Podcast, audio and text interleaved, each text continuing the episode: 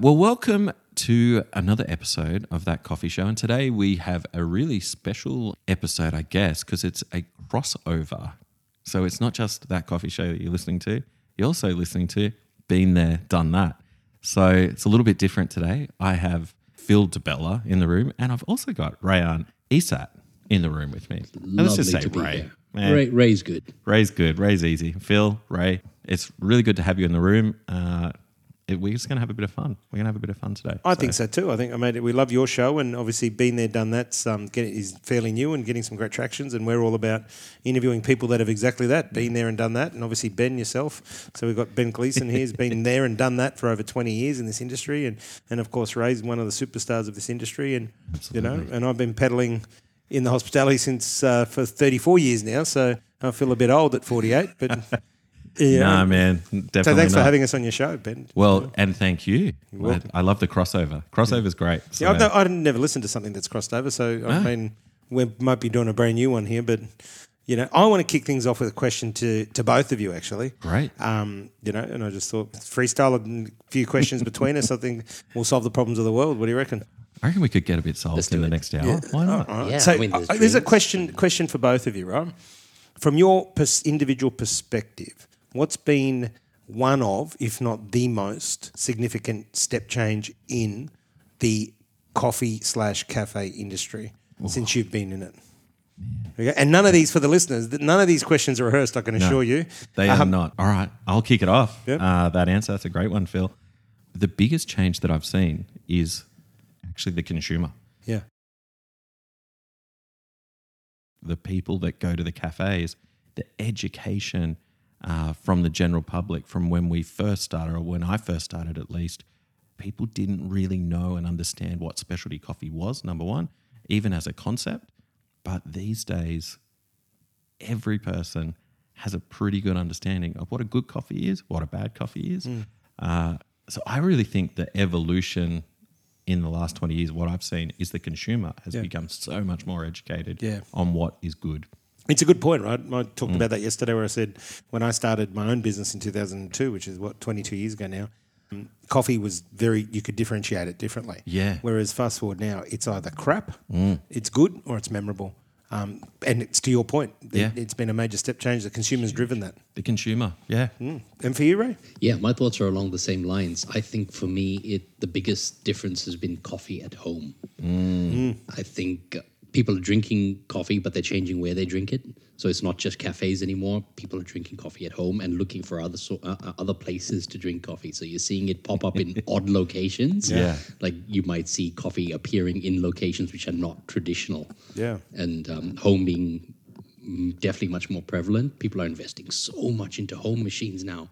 The technology on grinders and coffee machines for the domestic market is crazy. It's true. It's a great point, isn't Yeah. it? Because if you see, um, so during COVID, the number one sold white good in a Harvey Norman or Good Guys was a coffee machine. Um, and so much so they were out of stock so many times. So, you know, another great one. For me, I agree with both of you. Um, and I'll add one onto it. I think COVID's been a big step change. Yeah. Um, and not always for the best. True. Um, a big step change with obviously the average worker, um, you know, was getting say 400 $450 in, in the hospitality industry and it was a part-time job. Uh, and all of a sudden the government came along and handed out $750 to everybody. Um, and unfortunately there was many people earning more than 750 that only got 750 Yep. But in our industry, because we're talking cafes, you know, uh, they were getting 450 to 500 and all of a sudden they're getting 750 so the expectation it's built is that it's very very hard to get them back to work Yeah. um, and it's put a labour shortage on um, on our industry as we've discussed and if we take it one step further Yeah. the government laws the Yeah. government steps in and says you know international visas um, so you know without again badgering the government but the two step changes has been covid for the expectation of say the baristas and the pressure that's put on the owners and, but the other step change is government is making stupid decisions without interacting with um, you know with, our, Yeah. with industry so And it's a good point. And we are, I think, as an industry, very underrepresented uh, from a lobbying perspective with the government. We are. And I think that goes back to us being as such a fresh and new coffee scene. You know, you go back 20 years and it really wasn't much of a thing. Yeah, true. And so the amount of growth that we've seen in the industry, uh, trying to catch that up is difficult. yeah especially in terms of staff But you boys, over to you. Ray, you got the floor, mate. uh, it's it's kind of crazy. I I actually want to lean into um, experience a little bit, and and here's a here's one for you guys. If money was no object, what kind of cafe would you open? Because I think that would really speak to the market and what's what really needs to happen for the future of the cafes. it would just become more pure and more about you know giving the customer that memorable experience that they walk away and go oh my gosh i didn't realize coffee could be this or be that and that's sort of something that i've always tried to weave in you know to my cafes showing people that coffee can actually be better even in this day and age we can still do things better It's, it's, it's a good question. It's because it's different, right? For me, I'm a giver, right? I bloody probably said myself broke ten times over and give everything away. So mm. it, if the money wasn't an option, I'd, I'd be opening it up to let all people, just on the back of what you Yeah. said, but have all people experience all things. And and what I mean by that is those doing it economically tough come in for free. Yeah, Um, absolutely. And have a coffee between these hours. You know, um, if if if you're doing well and you know charge have coffees that uh, would be ridiculously priced otherwise, Mm. But have them at normal price. So for me, it'd be really around community. So I'd, it, it wouldn't really be Phil. it wouldn't be around setting up you know special light fittings and expensive chairs. And as I've always said, you don't eat the light fittings and you don't eat the chairs. Yeah. So when you're building a cafe, it should be around the experiences for the customer and how they're going to interact and pricing everything right. So if money was no option, it would really be about community. It'd be about you know giving people the opportunity to, to a hand up, not a handout. Yeah. Um, but if someone was doing it tough, you know, they wouldn't pay for their coffee. Um, yeah, that's you know. 'Cause that's a doozy of a question, mate. That- that- Because what that does was a bit of money no curveball. option actually really mean? Yeah, what does that mean? Ray, what would you do? You've obviously given it some thought. Well, um, for me, I had a really powerful experience when we were in Queenstown. We went to it was a little little bar. I don't know if you remember it, and the bartender was so engaging. You know, we walked up to the bar, and that experience of just walking up anywhere. You don't stand in line. You just walk up anywhere and you wait at the bar. oh, and- Bardo, yep, Bardo. and he says hello. fireplace. He says hello, and he says, you know, what what kind of experience are you after? Mm. And you tell him what I want. I want something bitter. I want something sweet. I want a cocktail like this, like that. And he crafts something in front of your eyes. Yeah. You know, and then and while he's doing it, he's engaging. He's telling you stories. He's making jokes. He's entertaining you.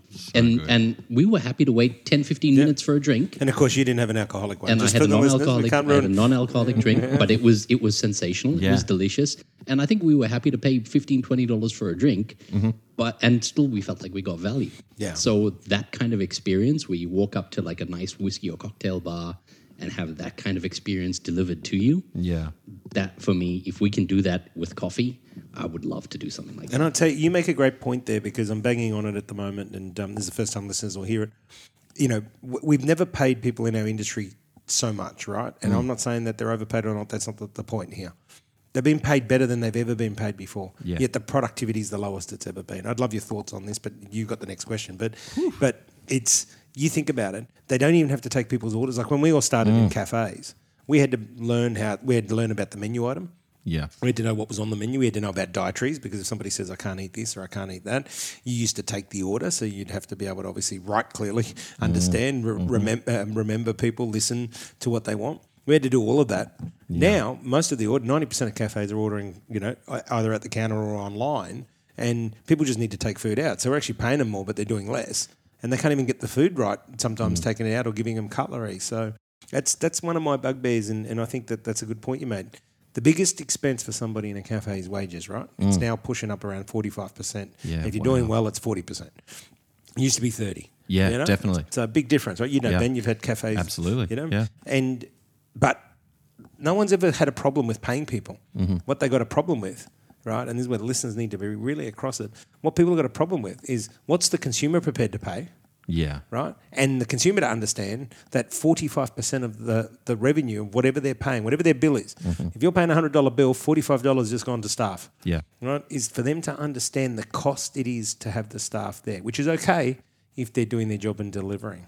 Um, Yeah, ben, what do you absolutely right. reckon? I mean, sorry, I hijacked know. your question, but You know what? No, I love that. Um, and and I love that I've probably got a, an answer, you know, which is of course, mate, you're a bloody, you, you employ people, you've owned cafes, you still do.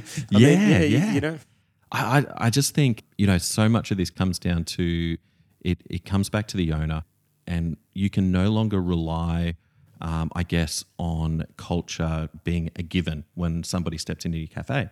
So now you actually need to be intentional about creating culture Yeah, and what point. you have, you know, so with your staff. We don't have them coming in overly skilled.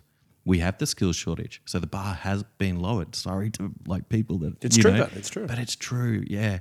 And so the onus then becomes on like goes onto the owner, which owners need help. They need support in all of this. But you know, having systems in place that catch culture. What are we about? You know, the younger generation uh, coming through need to know that. They need to know why. Yeah. Why we need to spend more time with them, right? That's what I'm finding. we need to. And I didn't really want to say that, but you're absolutely right. Is that it's kind of on us, Yeah. as the generation before, to instill what does customer service look like, Yeah, why, and why is it important, and why is it important from a business perspective, and you know, it comes back to the old golden rule. You really got to go. Well, how would you like to be treated in a cafe? Do you want to be welcomed? Do you want to make be made to feel like you don't belong or you do belong, or that you're valued? And if you can get that through to your staff, and that is tricky, you know, and you do need to be intentional on how you do it, and there are strategies and ways to do it, but it comes back to that. It, Yeah. it- like for me, it comes back to setting that culture and just going customer service, Yeah. Agreed. customer service. You won't get any arguments from us, right? It's something they'll bang on about all the time, Raihaan. You know, isn't it? About exceeding customer expectations. I mean, case in point, uh, your your point about customers ordering from a QR code or an app mm. reminds me of a story where my wife was ordered ordered from Uber Eats, new restaurant, tried something out, ordered the food, and even in that deregulated, sorry, disconnected kind of environment where you order from an app and the mm-hmm. food gets delivered to your door, there's still an opportunity to deliver customer service. Absolutely. All they did, the restaurant, really simple. They wrote a message on the bag Yeah, with a smiley face, and they said, "Thank you for your order." That's all it was. Mm-hmm. We ordered from that restaurant four times that week because of that. Yeah. Wow. And it, it, it makes a difference, doesn't it? Yeah, and It's they the said, one you got to stop eating from mm-hmm. this place. and she said, but every time she ordered, she kept getting a message on the bag. Mm. So It's the one percenters, right? Yeah. It's, it's, and that's why I talk about exceeding a customer's expectation. You mm. know, which means going back to communicating with your customer. Yeah. What you know, but as I really like what you said, Ben. It comes from the top, right? Mm. the owners yeah. have to sit down and say, "This is the culture I want." I want a culture of being in service to people. I do it with my team and have done for bloody 22 years in business. This is the culture I want. You create the culture, not me. I just give you the guidelines Yeah. and I give you the permission to do it. So it's a great point because, you know, we, get, we all get a lot of people complaining about staff. And my number one go to is, well, what are you doing to fix it? Yeah. Your turn, mate. Sorry, I hijacked that one. Oh no, that was great. That's actually a really cool question. Uh, my one's a little bit lighter, uh, which is you know you spoke about the espresso machine becoming such a popular thing. Like, what was your first espresso machine at home, Oh, and how long ago was that? Oh, great know? question. So I, I was on the bloody, it might show my age here. Again, I'm only 48, but that's old in this industry, right?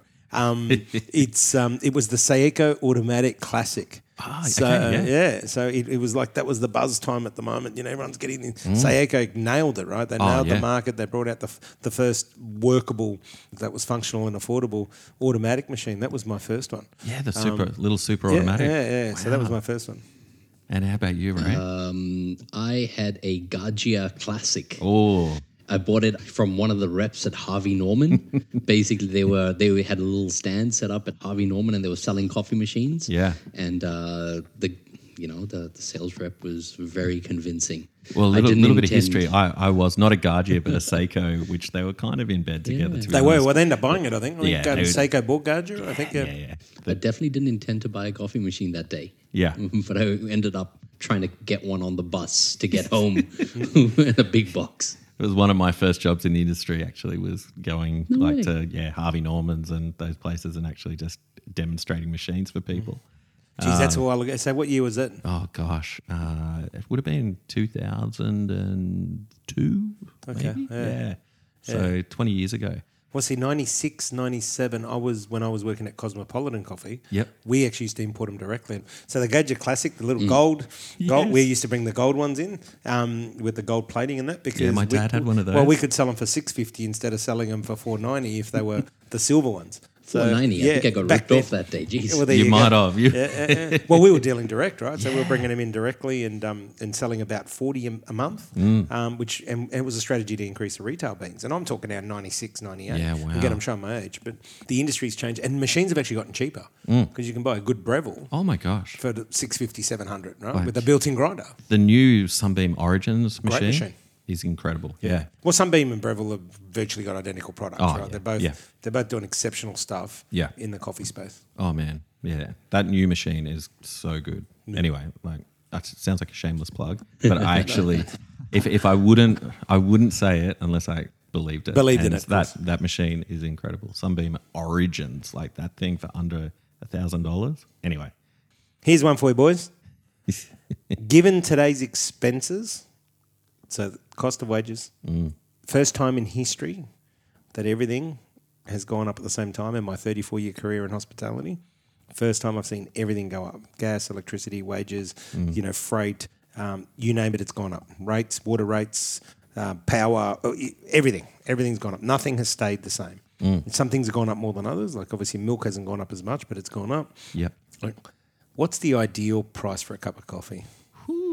There's a curler. Yeah. like the it- ideal price, and, and okay, let's set a standard because you can say if your rent's 150,000, it might be a bit different. Hmm. So just talk standard stock cafe, 60 to 80 square meters, paying you know, Yeah. say 75,000 a year rent, um, open six to eight hours a day. You know, espresso bar slash cafe. So Hmm. not full kitchen and all the rest of it. What's an ideal price for a cup of coffee from your perspective? Well, I really think uh, it's one of the things that we have not really done well in Australia. Uh, and we've got an incredible industry, we've got an incredible product, but I really think that we undervalued it and we have undervalued it for a long time. So you said everything's gone up. I'll tell you what hasn't gone up very much is coffee, like and wholesale pricing. Correct. And but you know because it's such a competitive roaster market that we're in. So Mm. but yet green bean have doubled. green beans, Green yeah. beans doubled in so the last margins years, have yeah. shrunk for roasters significantly, but because of how competitive the market is, the prices have remained actually quite low. Uh, yes, they have gone up a bit. What is the ideal price for a really good cup of coffee? It should be a lot more than what we're paying. Uh, Come on, you're not going to get away with that easy, Ben. I will. I will give you a. All nu- I will give you a number. We're getting to a I number. will. As long You as know, number. listeners want to see a number. No, no, he's explaining it. As you long as he gets to a I'm- number, I'm we'll be giving you fine. context. Yeah, yeah, I like the context. Uh, but you think about Starbucks, right? And how much people have paid for Starbucks. I go to America uh, quite regularly. How much I pay for a cup of coffee there? I tell you what, it's a lot more than what I pay in Australia. We and and I would say our product um, is significantly Exceptional. better. Australia leads, uh, to me, Australia, you've hit it on the head. Australia leads, leads the world in, especially milk based. We're number Oh one in the world, hands yeah. down. So you know this whole thing of going, well, you know, what are people willing to pay? Oh, four dollars fifty for a regular cup of coffee. Well, how much would you buy a regular cup of coffee for? In, And Starbucks. I'm not trying to pick on Starbucks, but you know everybody knows it. Over in America, well, it's going to be a lot more than four dollars fifty. It starts about seven fifty, isn't it? Seven fifty Australian, eight dollars Australian. Oh, keep going. Okay, you know, like it's you'd be looking at ten dollars Australian, so more than double for a product that I don't think holds even close to anything that that most people are getting served over here. Hmm. Uh, yet we struggle to go. Oh my gosh, I can't get a coffee. You know, I don't want to get a coffee past six dollars. Well, an incredible coffee, uh, I think, should be past that. So uh, for a standard coffee, Yeah, I'll give you standard, just a you- yeah. standard cup of coffee. I think you should comfortably be able to pay five fifty for it uh, without blinking. Yeah, and that's Uh, and- obviously when we say standard, that's a six ounce, you know, normal milk. Normal. Yeah, Um, normal milk. yeah, Yeah, before you without get the into the add-ons alternatives and before the you. stuff. Yeah, No I- I- double shots. Yeah, I think if you you know if you've got alternative milk and you and you yeah, got extra shots in there and whatever else, you know that could climb up to a, a pricier coffee, but that's okay. Mm. Yeah, of course. because everything Hey, up. um, I always say consumer pays. You, you know, user pays. You want Mm. a, you want a twelve ounce, it's going to cost you more. You want a double shot, cost you more. You want different milk, it Yeah. costs you more. You know what consumer pays. for sure. So definitely more than what we're paying right now. Ray, what do you reckon? Um, um, I'm going to answer the question by talking about burgers.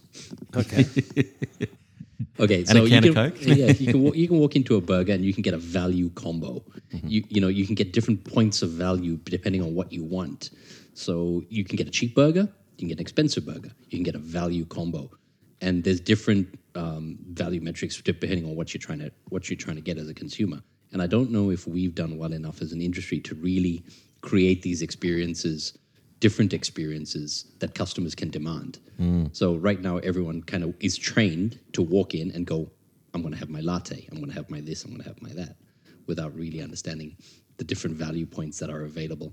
So uh, on numbers, I think menus need to evolve, and I would love to see cafes trying this out to go, here is two coffees that we do really well. One is a $6 coffee and one is a $10 coffee. What are you in the mood for today? Yeah. And, you know, four days out of five, I might go for the $6 coffee. Mm-hmm. But the one day of the week, I'm feeling good about myself and I, like want to try something different. I want to try the $10 one today. I like mm. that. I like But that. the You've $10, client. yeah, the 10 you- sorry, sorry. over in Perth, yeah, lovely gentleman, good history with us. He does that, Yeah. um, but he does that to quite the nth degree. I think he goes wow. up to like sixteen dollars, eighteen dollars a mm. cup for some of his offerings, and he creates value experience and stuff. But I'd, I'd love to see that become a bit more widespread. yeah, I, I yeah, think for it's sure. great. It's clever. And, and, and I But think it comes down to service. Your your, peop, your person at the till has to sell it. Oh, you want your latte? Do you want it on the six dollar coffee? Do you want do you want to mm. try the more expensive one? Mm. What Yeah. experience do you want? what experience do you want and let that drive it mm. and i do think uh, one of the great things is that you know with the emerging filter culture that we're having in australia that is opening that door for better quality coffees and also better prices and people are willing to pay more because they're actually seeing that you know it's kind of hard to sell a really really good coffee uh, that's drowning in milk you know it's Yeah. possible and and you can taste it some incredible coffees in milk but I love that you know Filter is getting a platform now. That that's probably one of the big things that we've seen here in Australia that For sure. just didn't exist ten years ago. Yeah. Uh, is that we're getting this beautiful market that's showing up, and you know people are willing to pay money for it. Like I know me personally, I've got a vault um, at, at our uh, roastery. That's a frozen vault. everything single serve. We got coffees that go back about four years that I've showcased, like So my favorite vintage. ones. Oh You've yeah, got How vintage awesome. coffees. yeah. And so people can pick from a menu of about 30, 40 coffees and basically they go through and choose and and it's an experience and they sit at the bar and they have it, you know, uh, personally made in front of them for them. They get they get information on each of the coffee and uh, it's pretty cool. Yeah, customer experience. Yeah, right? yeah, you that's know. what you guys are talking about. I love that. I love that concept. My, um, I'm going to throw a different spanner in the works right with with my answer, and uh, Ray's heard this over and over, but the listeners haven't. Um, is I'm going to. He talked about burgers. I'm going to talk about bottles of beer, and I talk about Corona. Everyone knows that Corona is about two dollars fifty, you know, a bottle in a bottle shop. But they're happy to go to a bowls club, an RSL, a restaurant.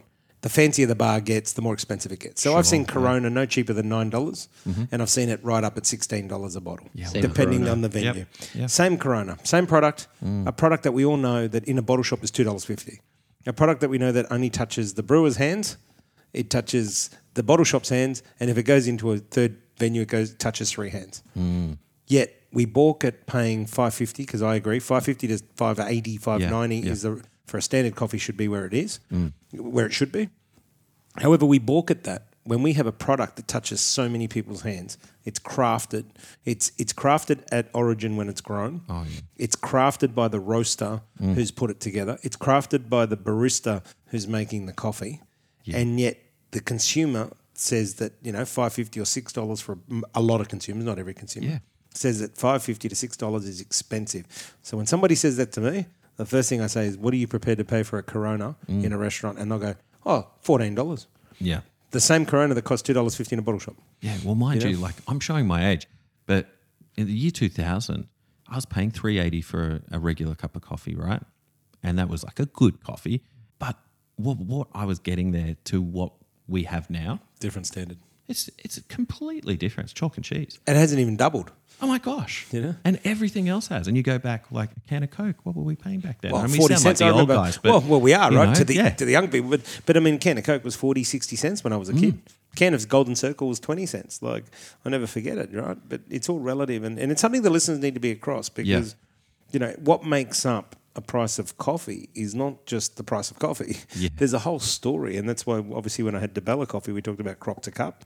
Um, that brand moved on with with the new owners, and now we talk about plantation to consumer. Um, there is a process that that happens before you get that cup of coffee.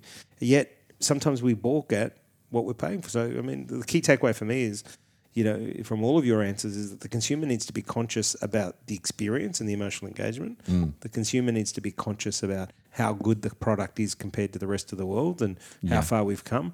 And at the end of the day, the word is sustainability. And if we're not prepared to pay the right price as consumers, your favorite local cafe is not going to be around for long, right? Yeah, and and you guys know this that there are people that are being forced to cut corners. So you know, with this market, because their, their prices are going up, so the wages are going up, the coffee uh, raw coffee costs are going up, but yet in a, such a competitive market, it's very hard to push prices up. It's hard to push that onto the cafe owner, and it's also hard to push it from a uh, wholesale perspective. So you've got you know this this thing that is a little bit sad that coffee quality in the last year may have dipped. I do want to disagree with you to some degree, though. Sure. Okay, uh, let's take a hypothetical situation. We've run the numbers on this. Hmm. Take a cafe that's doing 300 coffees a day. Yeah. All right. It takes maybe four staff to run that level of quantity of product. If they were to increase their price by 50 cents, hmm. they might lose 20% of their business. Mm-hmm. They won't. But hypothetically, if Yeah, they yeah, lost yeah. 20% of the business, they then have to have less staff. Hmm. They can produce less coffees Yes. and do it with better quality. So there is going to be some optimum mix of quantity to cost ratio to deliver the service that you want to deliver. And sometimes it's worth putting your price up and serve less coffee. Correct. Yeah, I and I agree with that wholeheartedly. I think um, my point was more the wholesale roaster, so the roaster perspective, where Yeah, race roasters are going. We need to lower our quality to maintain our To be our- competitive in to the market. main- yeah, but but I agree that you know from the consumer perspective and from the cafe owner, they shouldn't be shy about lifting prices as long as there's a little bit of education in it. Well, there's got to be a reason. As long as Yeah. there's a reason. It comes back to engagement. We found this when we changed to Maleny Milk. Brisbane, obviously, sorry, Queensland company, uh, family owned, does amazing stuff. Um, lot of sustainability it's- Well, they're the practices. only carbon neutral milk company, I believe. Great practices, and but it, we're talking nearly two dollars a liter, right? So we went to the consumer. We went outward in. We went to the consumer and our customers. The 400, 500 customers a day that come through the, the cafe, and the cafe for us is like two percent of what we do, right? Yeah. Um, it's, it's there to serve a purpose and service the members and all that sort of stuff. But so that we put in context. But we said to them, "Are you happy to pay fifty cents more for a cup of coffee, for a milk-based coffee, if we switch to Maleny Dairies, which is to us the best milk for our product on the market, comes with a great ESG story and sustainability. It pays its farmers top dollar um, because they buy the far- they buy the milk directly from the farm, bring it into Maleny and um, produce it. Yeah. It's completely traceable, da da da. And 100% of 400 people said yes. Yeah. 100%. And so we put the price up. And I mean, so that's a great way for listeners to look at it too, is to go, well, you know, on that skip, and say, well, I want to look and put my price up, but what are you going to give a value back to? Something's got to give back to, you know, Yeah. to the customer if you're gonna if you're gonna move the price. But you know, this race to the bottom, Ben, that you said, mm. you know, we I've been in this industry a long time, and I've seen a lot of different ups and downs, right? Yeah. And most people in the industry have only been in in the last 10 years. Mm-hmm. They only know the good times. So the last bad time was Very true. 2011. Yeah. The last time for the market to spike and prices to go up was 2011. And I was saying it to Ray, and I was saying it, and I copped a bit of ridicule over the years where I said, coffee prices need to go up a little bit every year, or they're going to just go kaboom. And what Mm-hmm. Yeah. happened a year and a half ago? It happened. They Yeah. went kaboom and they doubled. Yeah. Now, compared to where they were in 2011 and now, they've only, they've only gone up. If you look at it, you know, the modest five, seven percent, Mm-hmm. but they doubled and it hit all at once because Yeah. everyone had the, what I call the perfect storm. Interest rates were low, Yeah. coffee prices were low, wages were lower, expenses were low, Mm. and so people were doing stupid deals out there. Yeah. Gosh. Sorry, the numbers don't work. Yeah. And I always say sustainability is backed by commerciality. Mm. If you want to be sustainable, which means you're going to be here tomorrow, Yeah. you need to be commercial. And there's going to be there's already been a clean out, and there's going to be a bigger clean out of all these people. I think so. Yeah. Your thoughts, yeah? Yeah, I think so too. I think you're absolutely right. It, it's just a, it's a bit of a pruning time, isn't it? Yep, yep. And Like, same with cafes, less, right? There's less money out there. Yeah. So the the better cafes and the more, you know, once again coming back to this experience, what are you doing for your customer? Because why why do we get so scared? Like if we've got a product that's really good as a cafe owner, we've got a product that's really good. So our coffee's fantastic, right? Mm. It's better than the coffee down the road. Why do we get scared about saying I'm going to charge a little bit extra for that one? You don't have a problem with it on an egg and bacon roll. You don't have a problem with it on an avocado smash. You don't have a problem with it on your juice fridge. But for some reason, we go, oh, but their coffee, they're selling their coffee for that much, and Yeah. and and I'm nervous to go thirty cents above it. I think we do need to be brave. We do need to back our products, and we do need to look after our customer, you know, in other ways, bringing that service, bringing that community, showing where we can add value. You know, where where's our space in the community, Yeah, and be point. really good at it and own it. You know, I agree, hundred percent. cafes are so much more than a cup of coffee too, right? Oh, it's all about community, right? Yeah. The best cafes are all about community, exceeding customer expectation, and making people feel like they belong. Belong. Um, yeah. You know, so Rai, Boom. your Question. brain's ticking there. I can see Question, question. I, well, I've got two questions and I can't decide which one to ask. Us both. Okay. Ask- how- yeah, yeah, okay, ask them both. And then That's you fine. can decide which one you want to answer. All right. First question: If you could reinvent any piece of technology or um, equipment in the cafe, what would it be and why? Gosh, I don't know. I, I ask me the other question, and I'll come back to you on that the, one. The other que- the other question is: If you could have dinner with any coffee professional in the world, who would it be and why? Uh, it would be James Hoffmann Yes. because I just love hearing his voice more than It's like, anything talk else to- and telling talk to me. James, talk I'd to be me, James. just tell me some stories, man. Like, you, it's it's so comforting. So, uh, yeah, I would say James Hoffmann, and I, I really do shout out to James. I love the way that he explains things. I love the way that he's you know approaches things in a very humble uh, way. So definitely James. What would I change in a cafe if we had all the technology in the world? Or if you could reinvent one piece of equipment, what would you reinvent? Oh, well, I, I feel like everything's like changing so quickly uh, that we are reinventing things like all the time. I don't know is the answer. I really don't. I actually love where we are as an industry and what we are doing. Like innovation is constant. And so I, I, I don't know. Do you have an answer to that one? I got one all right because Um, it for me it'd be I invent the first machine to steam milk that does 10 different milks.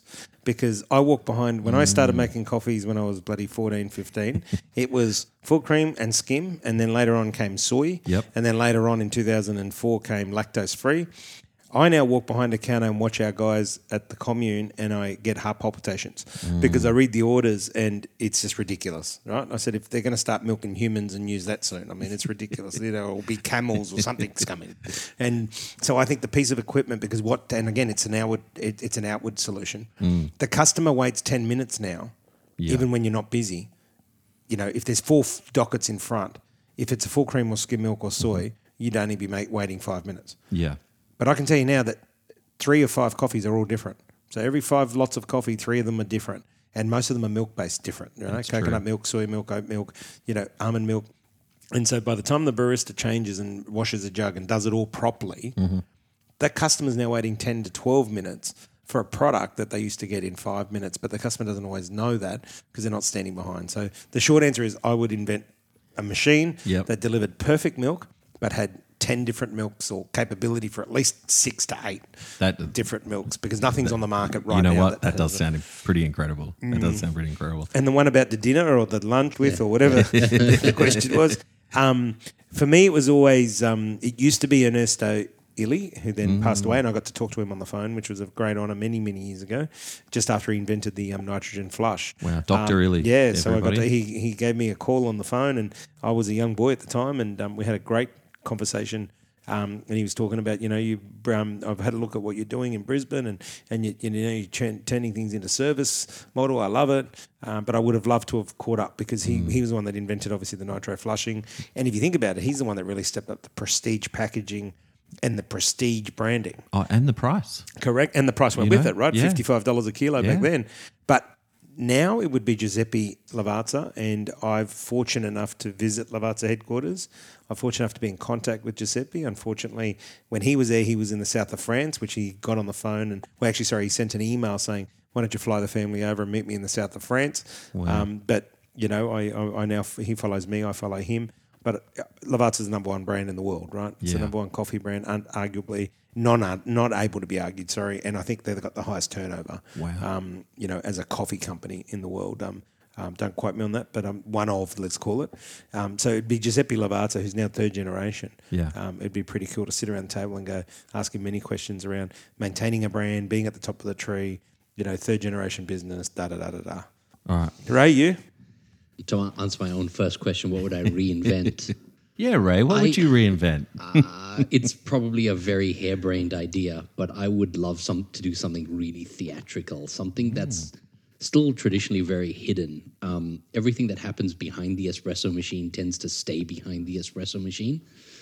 So I would just reinvent how we use that equipment in the sense that let's why don't we just spin it around? What if we put the barista on the same side as the customer? Spin the machine around. It'll force baristas to be very clean. It might slow them down a little bit too, but that's all right. but then it creates this theatricality of Mm. suddenly the customer can see everything the barista is doing. Mm-hmm. And maybe there'll be some element of education there to see that how much is actually involved might go some way to justifying more higher prices Yeah, Mm. for because sure. they can see the craft behind it and what it takes to really craft that cup of coffee for them. Yeah. Uh, so that would be my thing. Who would I have dinner with? Boss of Starbucks, I think that would be a fun. Howard one. Schultz. Yeah.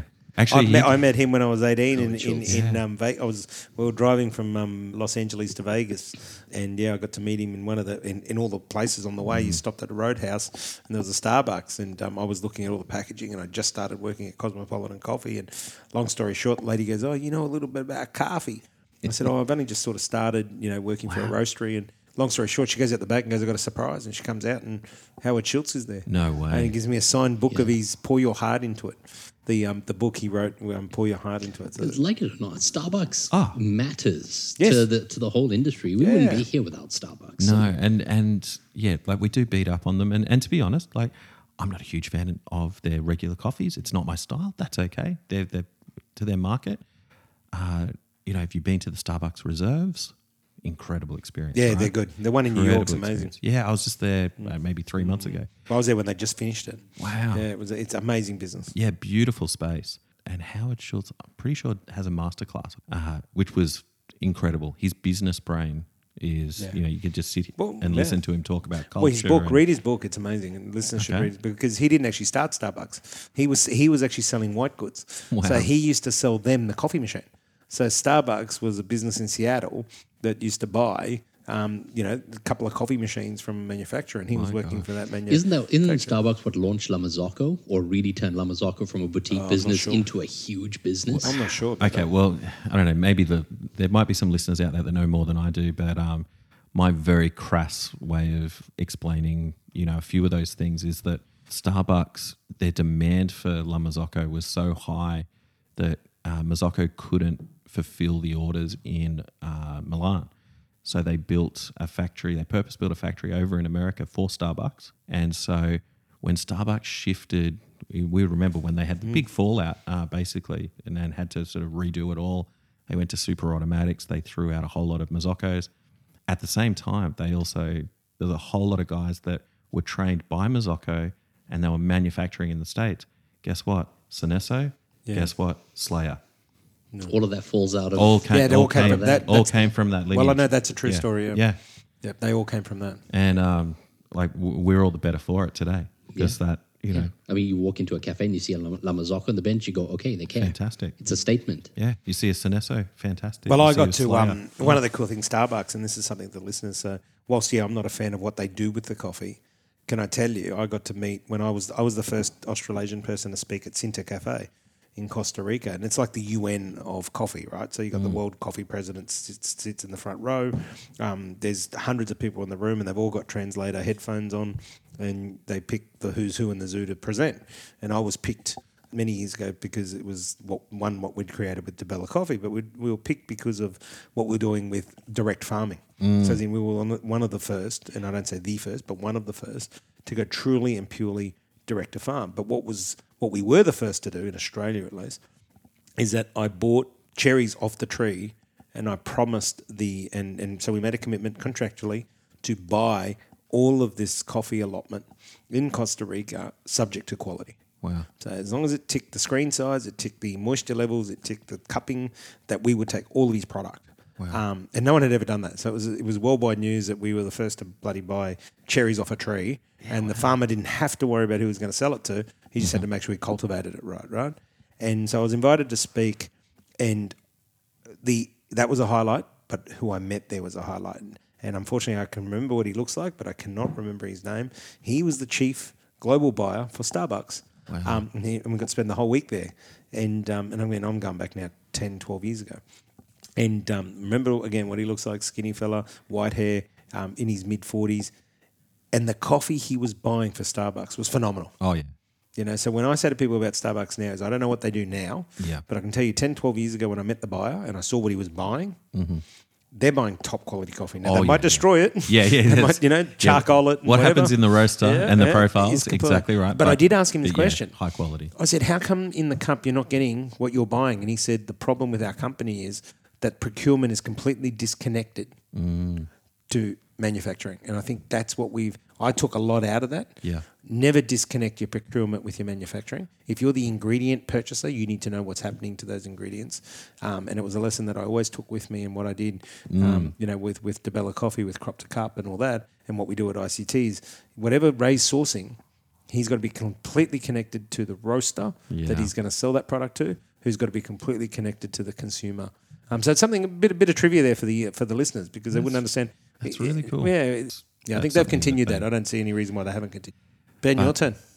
What, what was the question? I don't know. No, no, your Oh, turn. ask the ask a question. question. All right. So for the listeners who are hearing us, um, you know, chat and talk, like, who are these people? Who are these people that we that that we've got on the program? So we got Phil Di Bella, we got we got Rai.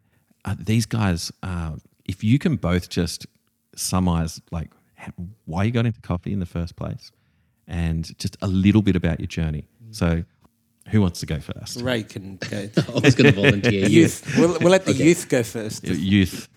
Okay. Um, I Great got, voice, by the way, Rai. Great voice. thank Very nice podcast. Very soothing. He's added to the to the um, to the other gentleman. What's his name? Um, the World Barista Champion. James Hall. Oh, James, James. James, it's James. true. It's true. James. He's, yeah, Rai. Maybe I should have said that was my person I want to have coffee with. Ah, there you go. That would have been an ultimate suck up, we, we wouldn't it? got to have a lot of coffees together today. That was a We bit have. of a, a well Yeah, caffeinated. you guys had about 250 to coffees It's been a lot, yeah. It's been It a lot. feels like it, definitely. Why did I get into coffee? Um, I kind of fell into it. I didn't know I wanted to be in coffee until I actually got into it. I worked at the cafe on campus when I was studying at university. I wanted to be a banker. Wow. My dream was to be an investment banker and I get into finance I can see and wear a suit and have a corner office on a top level building. And that's that's what my dream was, what I was studying. And I was working on campus at the time and kind of serving coffees and then running to lectures and then serving coffees again. And that's where I really fell in love with the product and the people. And you know, and I saw an opportunity there, you know, just to really connect and reach a lot of people through coffee. And uh, I come from a family of teachers. My uh, my dad's a teacher. I've got a family full of teachers. Everyone is just about being in service to other people. And uh, I've discovered that coffee is the industry where I can really lean into that. And uh, I I don't need to motivate myself because it just flows so naturally in this industry. Wow. Well, both my parents were teachers too, so there you go. But anyway, That and I like to geek out about stuff. And coffee is the kind of thing you can just geek out like Oh, yeah. crazy. You can go down rabbit holes and you sure can. you know experiment and try because I've got a I've got a curious mind and I like to feed my mm. curiosity. Mm. What about you, Phil? Oh, mine was a son of migrants, so I sort of had no choice, right? You know, the um, I remember I think I could reach the stove at ten or eleven years old, and Dad said, "Okay, son, now it's your turn to learn how to make a stovetop espresso," because I could turn the stove on responsibly and and reach it. And um, so Mum taught me how to make stovetop espresso, and and I just sit there. And Dad used to go to, ironically, the place I started then working at, um, but I obviously I was a kid at the time. Um, before I worked there was Cosmopolitan Coffee, and it was the first roasting house in Brisbane that fresh roasted its coffee. And Dad would go there once a week and buy his half a kilo of coffee, and they'd grind it up fresh for the stovetop and. And then later on, he bought a bloody grinder at home. You know, one of those old burr things that you know would probably The burn the co- yeah, chop the coffee rather than grind it. But I remember as a kid, the the fascinating thing for me was that the moment we had visitors over because I grew up on four hundred fifty dollars a week. Dad was earning. We didn't have brand new cars, no air conditioning, none of this privileged lifestyle, um, but amazing lifestyle in terms of values, family. We would have visitors three times a week, hands down. You know, it'd be a strange week if we never had a visitor. I can't even remember a week we never had a visitor growing up. But the first thing that would happen within 10, 15 minutes of visitors coming over is that the tablecloth went on the table. The coffee was on. And mum used to be, a, and still is, an amazing baker. biscuits and cakes and all sorts of sweets and cannoli and profiteroles. And so she would, within 15, 20 minutes, there'd be all this stuff on the table, food wise and savory wise and sweet wise, because she'd make pizza, freeze it, then take it out if someone came over. And the coffee was always centerpiece. Mm. There was no beers on the table. There was beers in the fridge. Dad had plenty of wine. He never drank beer, but he had beer in the fridge if somebody wanted beer. He had whiskey. He wasn't a big whiskey drinker, but he had whiskey. So it was a bottle of whiskey in the cupboard. There was always beer in the fridge, but then he was a wine drinker. Mm. There was wine, but it wasn't alcohol that was on that table Yeah, because alcohol went with meals. Yep. It was coffee went with community.